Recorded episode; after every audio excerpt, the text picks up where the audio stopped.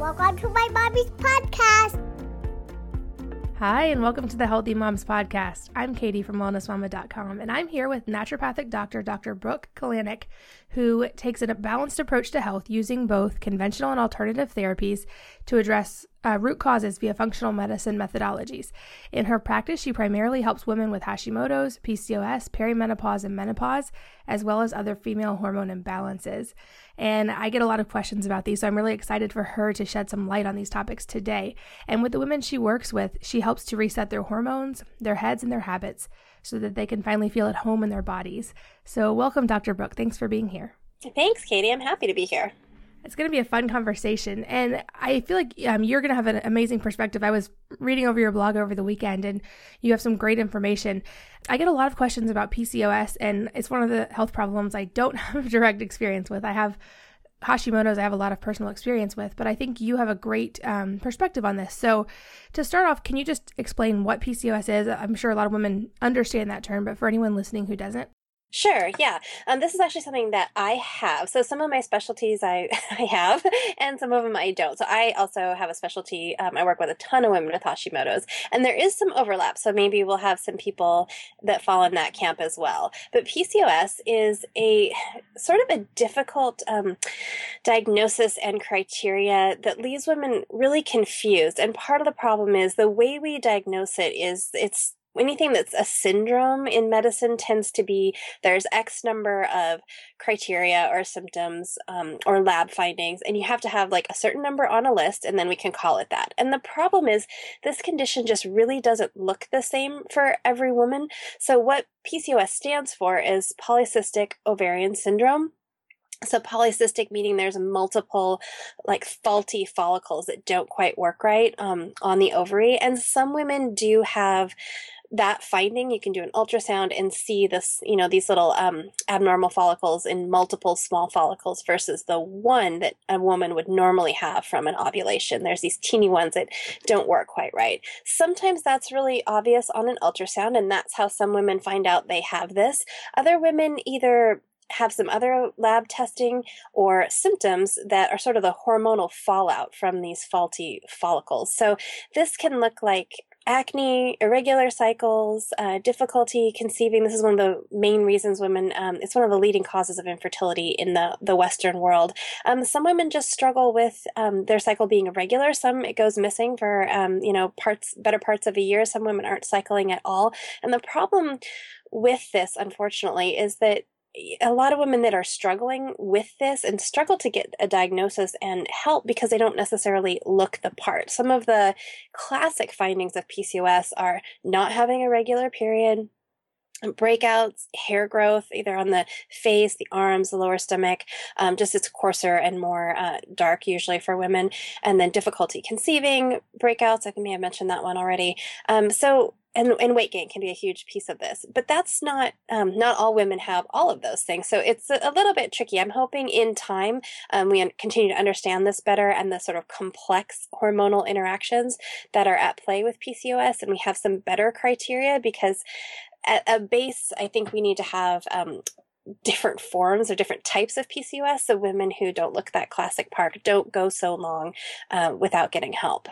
That makes perfect sense. So basically, to make sure I understand, like I feel like actually my thyroid diagnosis was similar to this, although there are some more concrete numbers with thyroid, but it's almost like a process of elimination, or you have to be like clinically diagnosed by a doctor who's, for one, aware of those symptoms and who can put those pieces together, but also it's not like a clear checkmark type of diagnosis based on any of those factors necessarily. So that I can understand that would make it really confusing to actually get a diagnosis. Yeah, and then unfortunately, it's just you know women are left without a lot of good options. But how you know, however, though the options for PCOS in the Western model are not so great. So some of the other lab findings I can mention and sort of testing. We talked about the ultrasound, but trouble with your blood sugar, so an elevated fasting glucose or an elevated hemoglobin A1C, that sometimes is present, as is an elevated prolactin, the hormone that we make to help us um, make milk after we um, have babies and are breastfeeding. That can be elevated in PCOS. We can have um, low reserve hormones for our ovaries we can have elevated testosterone and many many women I, many women have an overlap of a thyroid and um, uh, PCOS problem. So sometimes thyroid in and of itself can cause this syndrome. Um, so there is a lot of overlap, and a lot of hormones can be can be off. And again, women have some of those, and they don't always have to have every single thing on the list. So it does get a little bit, you know, confusing for some women to know: is this really the cause of my issues? And especially in the woman who is already eating pretty well and um, getting some exercise, some of those findings aren't so, you know, glaringly clinically out of range and it's a little bit more subtle, especially women that don't have the classic, you know, PCOS body type. They're not really struggling with any extra weight. It's not difficult for them to lose weight, so they often really get missed. That makes sense. I actually have had several friends in the past who fit those criteria. Like they looked very fit and healthy, and you would never have guessed from looking at them that they had any health problem whatsoever. But then when they were trying to conceive a child or they were noticing small hormone problems, then they found out that they had PCOS. So it, it's interesting that you say that. And yeah, I hope you're right that there will be better diagnosis for these types of people who are probably silently struggling very much. So if someone comes to you with these symptoms or with the diagnosis of already having PCOS, um, where do you start with them? Yeah, so a lot of women, this gets caught, you know, in puberty and they are put on the pill immediately. Some women, like, you know, more like people you're just mentioning, your friends, that, you know, it's sort of like things are a little bit off, but it's, you know, not quite caught until they try to get pregnant. And then we might do a little more investigating. And part of the problem is with PCOS is, you know, lot, the symptoms aren't necessarily life threatening. They're worrisome and troublesome. And for some women, again, you know, it doesn't really rear its head until they try to get pregnant. So in the conventional world, our treatments are the birth control pill and sometimes metformin if the insulin resistance is significant enough, and sometimes something called spironolactone, which can help with the uh, hair growth and some of the breakouts. And that's really kind of it. And then when you go to get pregnant, you can use things like Clomid or Femara. Um, so the pill is one of those really interesting things that many women, when they get this diagnosis, are just told, well, here's the pill. This is, you need to be on this forever.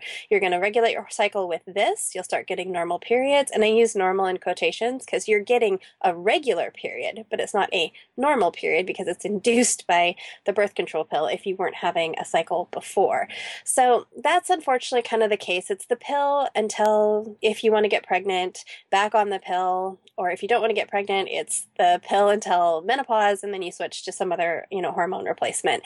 And unfortunately, two things happen. One, the pill is going to just mask the symptoms. It's absolutely not fixing anything. There's this disruption between, you know, the brain and the ovaries. The ovaries are not functioning properly. There's this, you know, sequelae, this consequence that comes from having these hormone issues. So, you know, the progesterone gets low because those insulin surges trigger the progesterone to get turned into testosterone.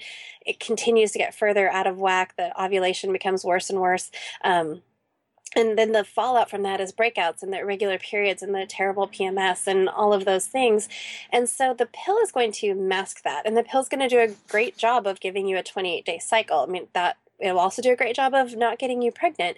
But everything else that's going on and all that stuff below the surface, it doesn't get solved by the pill. We don't fix the insulin resistance and we don't enhance the health of the ovaries and we don't do anything for the thyroid. In fact, we can make the thyroid a little worse being on the pill. So while the pill is there for contraception and it can be there to like mitigate the the breakouts and the cycle irregularity, it's really not fixing anything. So and for the most part, whatever was there to go in, when we go on the pill to fix a hormone, whatever was wrong when we started the pill, it's going to be there waiting for us when we come off the pill, should we want to get pregnant or we're just, you know, looking to do things differently.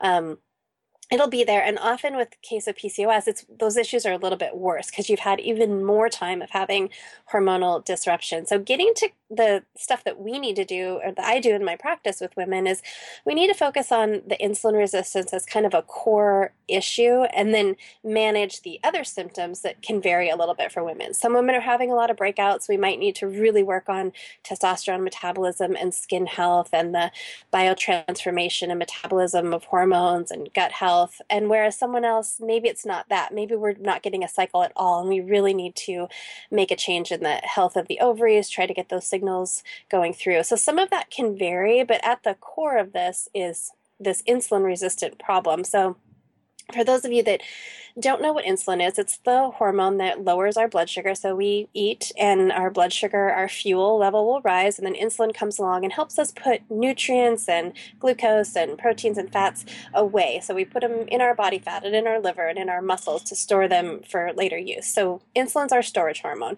And with insulin resistance, we have more insulin around more often. We can get an exaggerated response to, say, carbohydrate or a carbohydrate fat combination in our nutrition.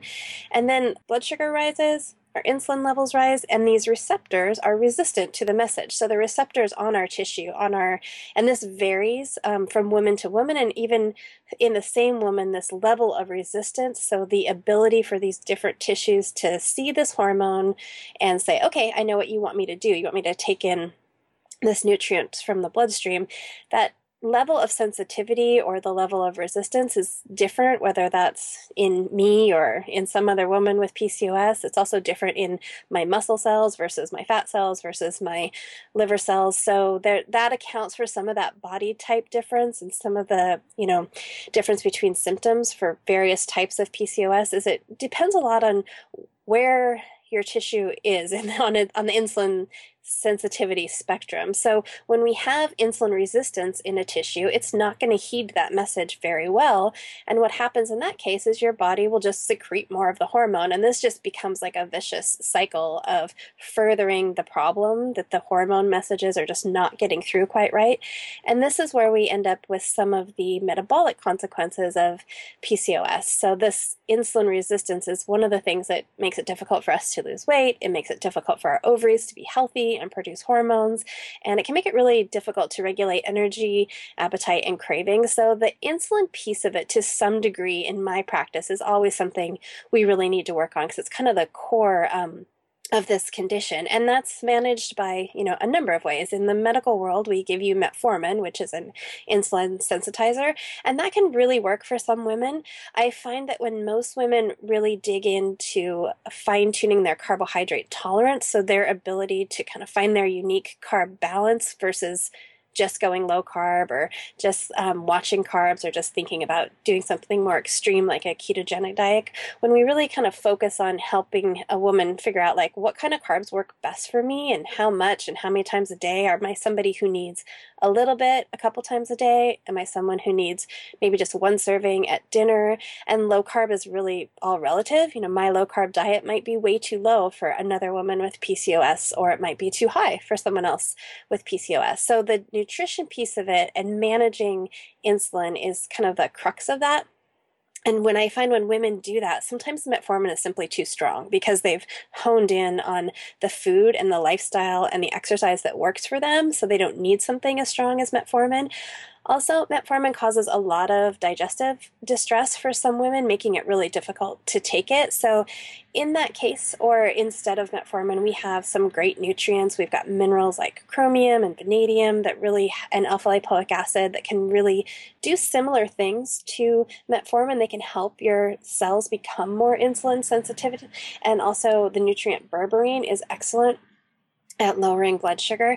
And then stepping aside from, you know, just what supplements we can take. It is you know exercise is an amazing insulin sensitizer so that becomes a really important you know piece of the of the puzzle with me and of course because i'm a functional medicine doctor we're not going to just look at you that you have pcos so you have a problem with estrogen progesterone maybe insulin and a problem with your ovaries you we're going to always look at how's your gut health, how's your, um, again, biotransformation or detoxification of hormones and stuff in your environment, how's your thyroid, um, all of those things. I love that. I love the holistic approach. And I know that there are people like you on the front lines doing that already, but I truly hope that over the next 10 years, we're going to see a more integrated, holistic approach to a lot of problems. Because, like you said, if you treat it in isolation, you're only looking at the symptoms, and your plan makes so much sense when you look at it in light of the whole body. Um, I'm curious too, having since I have no experience with this, um, can people have a reversal or like a remission of PCOS? Is it reasonable to think that some people can actually stop the problem, or is it um, is this going to be like a life? Obviously, a good diet needs to be a lifelong thing, but can people actually kind of see recovery from this? For sure. And I, I tend not to use the word cure. And I know some people do, and some people have said they their program cures PCOS or that even a person has said I've cured my PCOS. To me, um, this is sometimes a genetic issue. Sometimes it's compounded absolutely by lifestyle. And so for me, I think of it as PCOS for me is my metabolic Achilles heel. It is the thing that if I don't take care of myself and I do things that tax my metabolism and don't work for my hormones, then it's going to rear its head. I'm going to start breaking out. My cycle's going to get longer. I'm going to gain weight my mood is going to be worse. So, and that's my particular flavor of PCOS. So, it's, I feel actually, I think remission is a great word. So, absolutely. And this is a diet and lifestyle manageable condition. I mean, you can do a whole lot with this one, which is why our, you know, Western model on this one is something that really falls very, very short. We've got great things in modern medicine, and I'm not opposed. I was a pharmacist before I did what I do now. I'm certainly not opposed to medications when they work. Um, sometimes that's necessary for someone until they can kind of get the diet and lifestyle piece in play. Or again, sometimes the pill's the answer because for whatever reason, you know, that's the optimal um, birth control method, or you're going through a time when you just really need to have those symptoms managed. But if you can dig in with those things, you can have a lot of control, much better overall health, less fallout from some of the consequences of these medications. And this is one area where, you know, lifestyle and nutrition and all of those things really do shine. We've got some really great tools in this. Same thing, you know, like you've experienced with Hashimoto's. There's only so many options in the medical toolbox for Hashimoto's. We've got the medication, and that's really about it. But we know there's so many other things that we can do to help someone with Hashimoto's, or in this case, PCOS, feel so much better and have so much more control in this condition and get themselves to a place of remission. Absolutely. I make that parallel sometimes and I think about the fact that when I am like sleeping the way I know I need to sleep and when I'm eating the way I need to eat and taking the, the few supplements I know that really make a difference for me, I sort of don't have thyroid disease at all. Uh, it's when those things get out of order and I let them slip or stay up too late or have some kind of lifestyle problem that it actually I only see the symptoms then, and it, that's even less and less. So I know that's going to be encouraging to a lot of women um, to hear. Especially, um, let's talk a little bit more about the weight loss because I know that's uh, definitely a common association with PCOS is difficulty losing weight. Are you seeing women who are able to even lose weight? Yeah, so I mean, again, it's when you get all the metabolic pieces in place, you know, you're gonna unlock that. Your your body cares so much more about, you know, are you able to produce and stay alive than it does reproduce and stay alive than you if your genes fit. That's just our, we're hardwired for survival. So, and if you think about what this issue is, you know, insulin resistance is our storage hormone. So you are going to be really good, and it's an anabolic hormone. It builds you up. So it's how you make muscle. It's also how you make fat. It's also how you store vitamins and, you know, nutrients for future use. So with PCOS, there's sort of two body types I see with PCOS that are typically called the heavy type and the lean type, which I hate. I think that we have enough hangups about body image and um, we associate heavy with you know, bad and lean with good. So I steer totally clear of that. I try to look at what's actually happening and kind of take the emotion of it out and like, let's look mm-hmm. at what's mm-hmm. happening in your body. So are you having more of that remember i said that insulin resistance kind of varies from tissue to tissue. Do you have your fat cells that are really good at taking in all that extra glucose and fat? Then that's going to be the tissue that builds up a little bit more for you. So that's one body type where you're putting down body fat pretty easy and it's really hard to get it off. Whereas the other type i feel like their muscles take nutrients in really they deal more with their body fat being more resistant so they don't immediately push stuff right to body fat. They tend to you know move it more towards their muscles. They deal more with like sucking in nutrients into the muscle and often have periods of low blood sugar. So that type while they don't tend to be um, someone who's like having to lose a lot of weight, even you'd ask them, they, they may have like five to 10 pounds that no matter what they do is very, very difficult because of the insulin resistance. So being an anabolic hormone and being a hormone that causes you to build up tissue, we tend to be great at putting on muscle. So most women who strength train as part of their PCOS exercise, we're really strong and that part comes pretty easy, but it's very difficult to tap into the body fat piece of it. So with that, we want to think about two things. Nutrition becomes huge. Nutrition becomes kind of the thing that will really move the needle for you on the body change. Exercise is great. Again, and exercise in and of itself is an metformin. It, it is insulin sensitizing. It signals your muscles to take in glucose during when you're exercising you actually can pull glucose into your muscle without insulin. So it's a great way to kind of sidestep this insulin um, resistance aspect and really get some good fuel into there. But we do put on muscle a little bit easier. So we can often tolerate a little bit more exercise. So sometimes lots of walking in addition to good strength training and even some traditional like steady state cardio, which is not that effective for most people who are trying to lose weight. More exercise, the better if you are someone with PCOS. And I don't mean, you know, running yourself into the ground, but getting a lot of activity, lots of walking, lots of just being active throughout the day in a pretty regular training schedule, in addition to the nutrition piece of it. And again, really honing what works for you in terms of your carbohydrate tolerance, but also inflammation is a huge piece of the PCOS and the insulin resistance problem.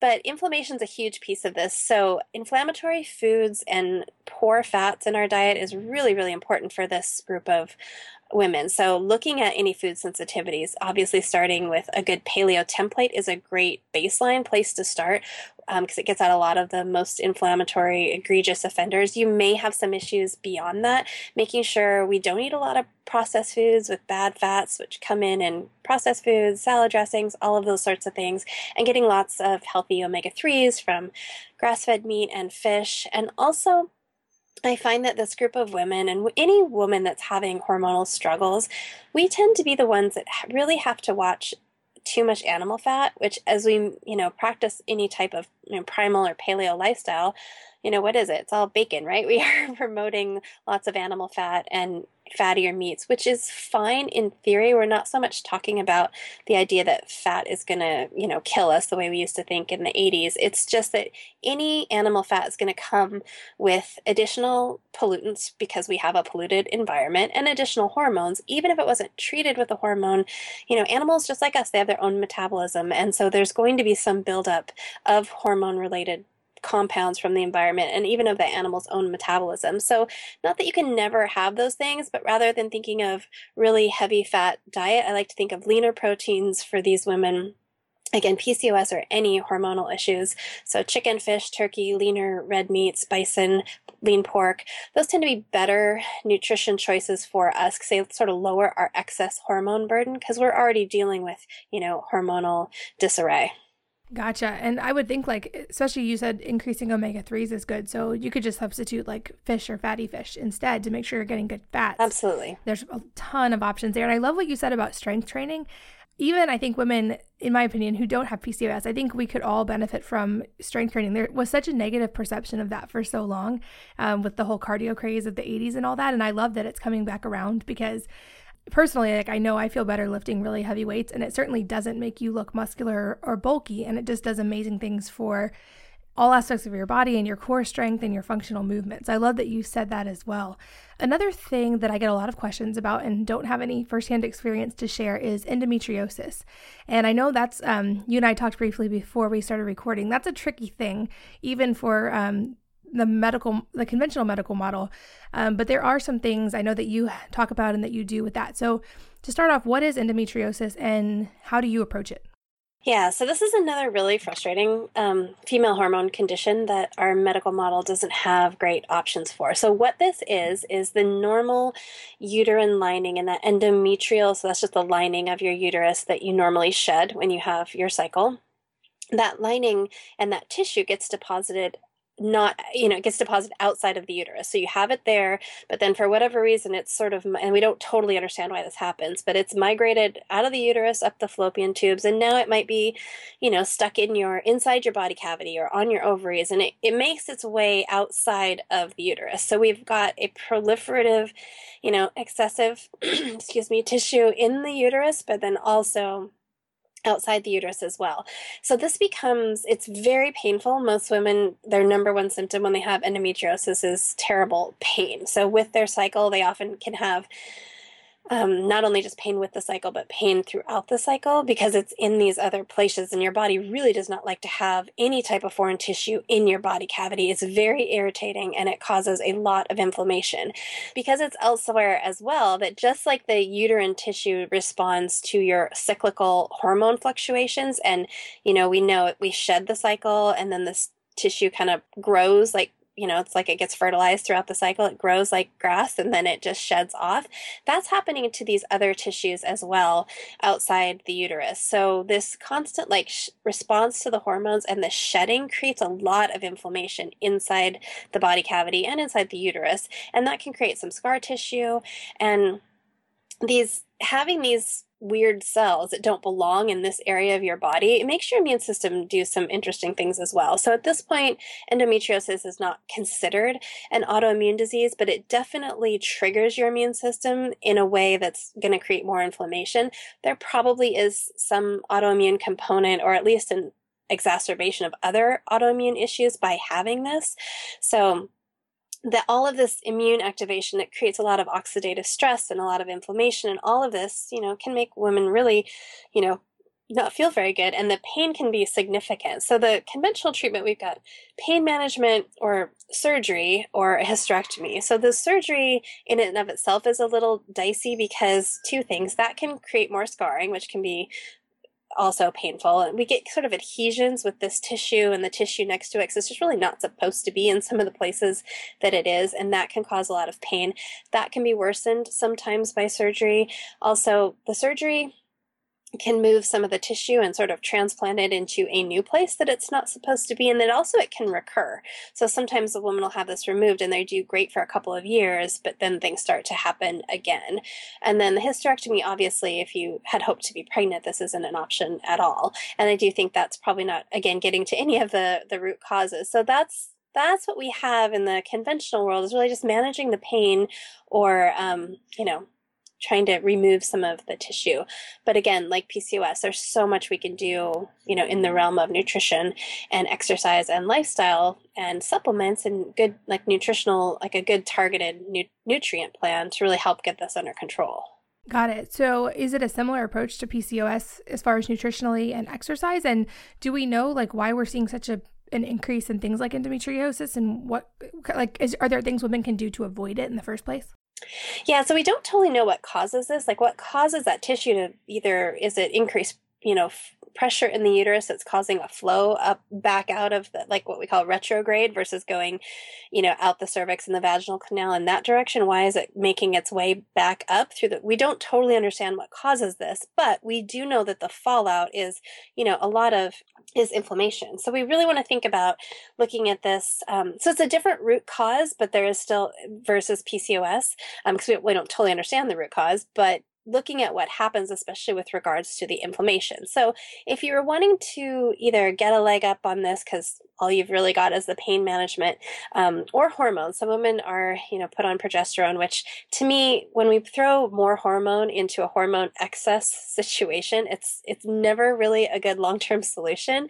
So, getting what can we do more naturally to help you know set things right here so first of all in terms of pain management we do have some good natural um, anti-inflammatories. We've got fish oil that we mentioned. We've got turmeric. We've got boswellia, ginger, pycnogenol. We've got some good antioxidants and nutrients that can work really well. This is a condition that I find high dose turmeric, like a couple grams a day. Same thing with resveratrol.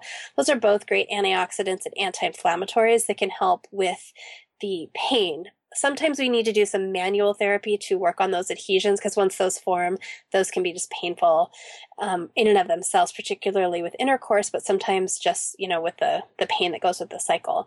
We also want to balance your hormones, so we want to look at what can we do either with herbs or nutrients or stress management to get the progesterone balance better so the estrogen and progesterone are not in such um, disproportionate so we get what this is a condition we would describe as estrogen dominant. So, estrogen dominant just means that estrogen is the dominating main hormone when and where maybe it shouldn't be. So, the first two weeks of our cycle should be an estrogen dominant time. That was, that's what those two weeks is. That's that follicle that's trying to ovulate, releasing hormones.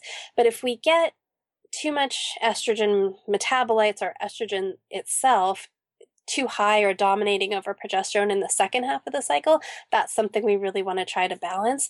Or if we have poor liver biotransformation of these hormones, and all that means is we take the pieces and parts of the estrogen, and sometimes, you know, we break that down into something that's more problematic. So we want to really make sure that we're thoroughly metabolizing our hor- own hormones. So that's, we can use something called DIM, which is a derivative of um, a nutrient found in broccoli and cruciferous vegetables, which is why broccoli and Brussels sprouts and kale and all those things are thought to be great for estrogen related issues. So that's why we want to eat those foods, but we can use that in a supplement as well. In a case like this, we'd probably do a little bit higher doses, 100 milligrams a couple times a day.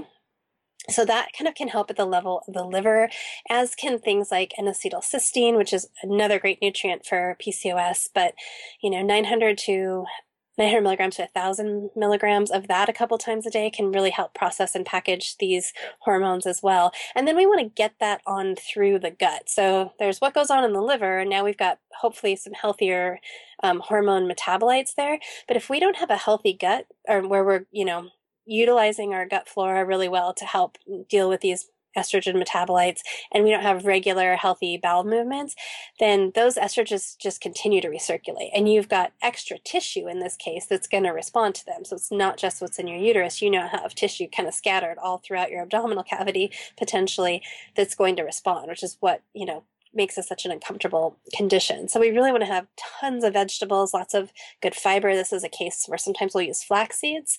And I do really like just um, not the pre-ground flax seeds those go rancid almost immediately upon grinding. So if you're going to use that kind of a food as medicine get the seeds and do a couple tablespoons at night and just let them soak in a little bit of water. And they're kind of slippery and snotty in the morning so they can feel a little bit weird but you can just shoot those down as a um, you know just take that shot that kind of slimy water or you can throw that into some sort of protein shake or smoothie that you're making. Or you can use you know um, a high quality, you know, plant based, non grain based fiber um, as well to get more veggies. So, th- those are just strategies to make sure we've got that gut really moving. And then we want to think about this oxidative stress fallout because this is something. So, oxidative stress is the fallout of a lot of, you know, just processes that go on in our body. Like if I eat any type of food and I have to take that into my cell and make ATP to make energy to actually, you know, use that food as energy, that in and of itself will generate um, free radicals and oxidative stress. So as will all this chronic inflammation. And so we want to really support our internal antioxidant systems because when we can't quelch that, that's when our immune system is going to continue to be agitated by all this. And we risk either worsening autoimmune conditions or we can even risk triggering them when we lose that balance. So, this is nutrient, our main sort of, I talked about resveratrol and curcumin those are great antioxidants but our main kind of intracellular mm. deep down intercellular antioxidant that we have is something called glutathione and we can support that again with taking NAC the nutrient that I mentioned N-acetylcysteine that will help us raise our glutathione that you can take glutathione in in a capsule as well. Um, that is now liposomal glutathione we have available, and that's thought to get past the gut and get absorbed a little bit better. It's not an inexpensive supplement. NAC works really well, so try that first. It's a lot less expensive. If you're really compromised in some of these areas, or if you do know you have an autoimmune issue, you might want to kind of leg up to some of that liposomal glutathione. And in this case, I will even use a topical glutathione. I use a company called Apex Energetics makes um, a product called OxiCell, and then they have a Super OxiCell, which has some added uh, nutrients for anti-inflammatory. And I'll just have women rub that literally right on their abdomen to kind of help at least get some locally um, glutathione and support, you know, into the area. And then when it comes to diet, we've got again back to the paleo template. It really is a good way to naturally just lower some our intake of inflammatory foods and decreasing processed foods, which come with bad fats and sometimes a lot of food allergens.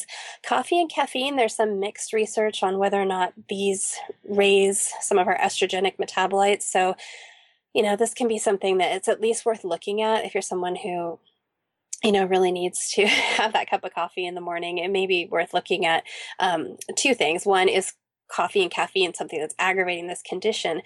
But also with PCOS or with endometriosis, we do want to step away from this. Again, this is this an estrogen and progesterone problem and look at all the other stuff. How's your cortisol? How's your thyroid? How else can we support your system? You know, and what else do you need to look at in terms of your overall health? Sometimes we have to step away from the area of concern and the label of the condition that this is a problem with your endometrial lining, therefore your uterus, and therefore your female hormones cortisol is almost and thyroid are so important in terms of metabolism and their effect on all the other hormones. We really want to make sure we're stepping back and really looking, you know, at all of those hormone systems because balance in those areas is always going to help balance your estrogen and progesterone.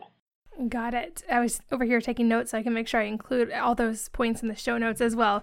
But I think that's really helpful to have like kind of practical tips people can take. And I'm curious too, um, I didn't have this on our question, so hopefully it's okay to throw this at you, but you also help women in menopause and perimenopause. Is it a similar approach for them um, since you are still supporting those hormones, or are there differences when you get to the perimenopause and menopause stage? So any female hormone issues you have, you know, in your 20s, 30s or 40s are going to make menopause worse. So if you don't let's say you have PCOS and we just kind of you know let it run rampant we never really got on top of it or you had endometriosis or you had adrenal fatigue and you know you didn't quite get on top of helping your you know, cortisol balance get in check. Whenever we have any of those things leading into menopause, when those female hormones start to decline, it's going to be much harder for us because we're going to feel that drop much more significantly. And so I feel like the 40s are the time to fix it. So the 20s were young and, and, indestructible. That's what I'm trying to say. We put ourselves through a lot, right? We stay up too late. We're maybe working on our career or a you know college degree. We're out having fun, and we can't really necessarily see how menopause might be for us. And then our 30s, often we're raising children, and maybe our careers really picked up, and we're really taking care of everyone and everything, and not ourselves. And then our 40s hit, and hopefully by that point, career's a little more stable. Maybe kids are a little bit bigger. I mean, I had my kids late, so mine are, I'm 42 with very little children.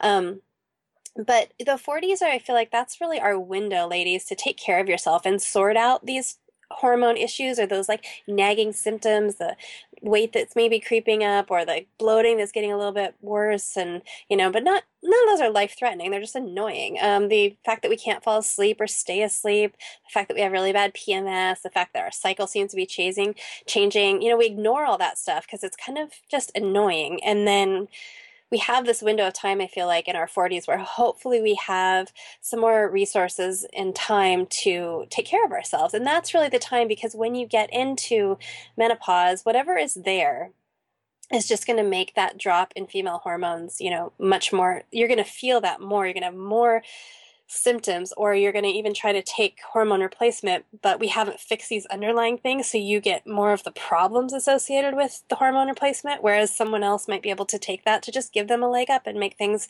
you know more even and we can work on making sure that's safe and effective. But menopause brings so it brings your own hormone challenges with it. So whatever's going on is going to be maybe worse or make that menopausal transition harder for you. But when women go through that, adrenal health becomes super, super important because they're now playing backup for you to make any of your sex hormones. As the ovaries start to shut down production, the adrenals play back up. So, how many of us get into our 40s super, super tired, overworked, fatigued, and having a lot of symptoms? Like I said, ranging from bloating to PMS. There, there could be anything that's not, again, not life threatening, maybe not even something you'd see your doctor about, but all of that stuff's going to kind of rear its head when the adrenals can't keep up with that production. And weight loss becomes a very different thing in this age group because our bodies change and our metabolism will change in response to having less progesterone and estrogen. So when those hormones fall, progesterone, we lose the temperance it has on cortisol. So we start becoming more and more sensitive to all types of stress skipping meals, over exercising,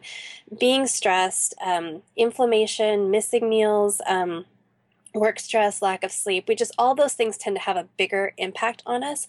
And then the loss of the estrogen actually will make us more insulin resistant. So you may not be like in a PCOS type situation, but you may find that your particular diet all of a sudden doesn't work as well anymore and you don't tolerate as many mm, carbohydrates or mm, the types of mm. carbohydrates that you used to really love and that used to work for you. So everything I feel like with women's hormones, the thing we have to remember is that they are a moving target. So we know they change for us throughout the month. Um, they change, you know, every couple of years. They certainly change pre and post baby, and then they change every decade. So we have to really know that they're a moving target and continue to heed those signals. You know, start to listen to those, you know, the hormone talk that you're hearing, and start to work with that and not hold too tightly to something that may have worked for us when we were at another phase in our life. Got it. And of course, I'll, I'll, have links to your site in the show notes and uh, including some of your posts on these topics we've mentioned. But where can people find you if they have one of these problems, especially and are looking for some hope? Where can they find you online? Sure. So my website is betterbydrbrooke.com. And one of my um, things that I love on my website is I have a hormone quiz. So you can just walk through and kind of take these quizzes about insulin, cortisol, estrogen and progesterone and thyroid and get some insight because lab tests are super important and they're a piece of the puzzle, but your symptoms can really tell you a lot that is maybe subclinical. Maybe it's not um, an overt issue, but it's you know uh, you're struggling in that area so taking the quiz is great it'll you can also get some free information by taking that and some protocols so that's a really good thing to do on my website so that's betterbydrbrooke.com um, I'm on Instagram and Facebook very regularly, so you can find me there as well. Both of those also at betterbydrbrooke.com. And I have a podcast with Sarah Fragoso, who Katie, I know you know, that is Better Every Day with Sarah and Dr. Brooke. And you can find that anywhere um, that you get your podcast. Awesome. And of course, I'll have links to all those in the show notes for anyone looking for them. And I really appreciate your time. I think this is such an important issue. Um, a lot of women are struggling with hormone problems, and we're seeing a rise in these. So I love that you're out there doing this work and helping women get to the root of it and not just treat the symptoms. And again, I really appreciate your time and being here today. Yeah, thank you so much for having me anytime. And thanks to all of you for listening. I'll see you next time on the Healthy Moms Podcast. If you're enjoying these interviews, would you please take two minutes to leave a rating or review on iTunes for me? Doing this helps more people to find the podcast, which means even more moms and families can benefit from the information. I really appreciate your time, and thanks as always for listening.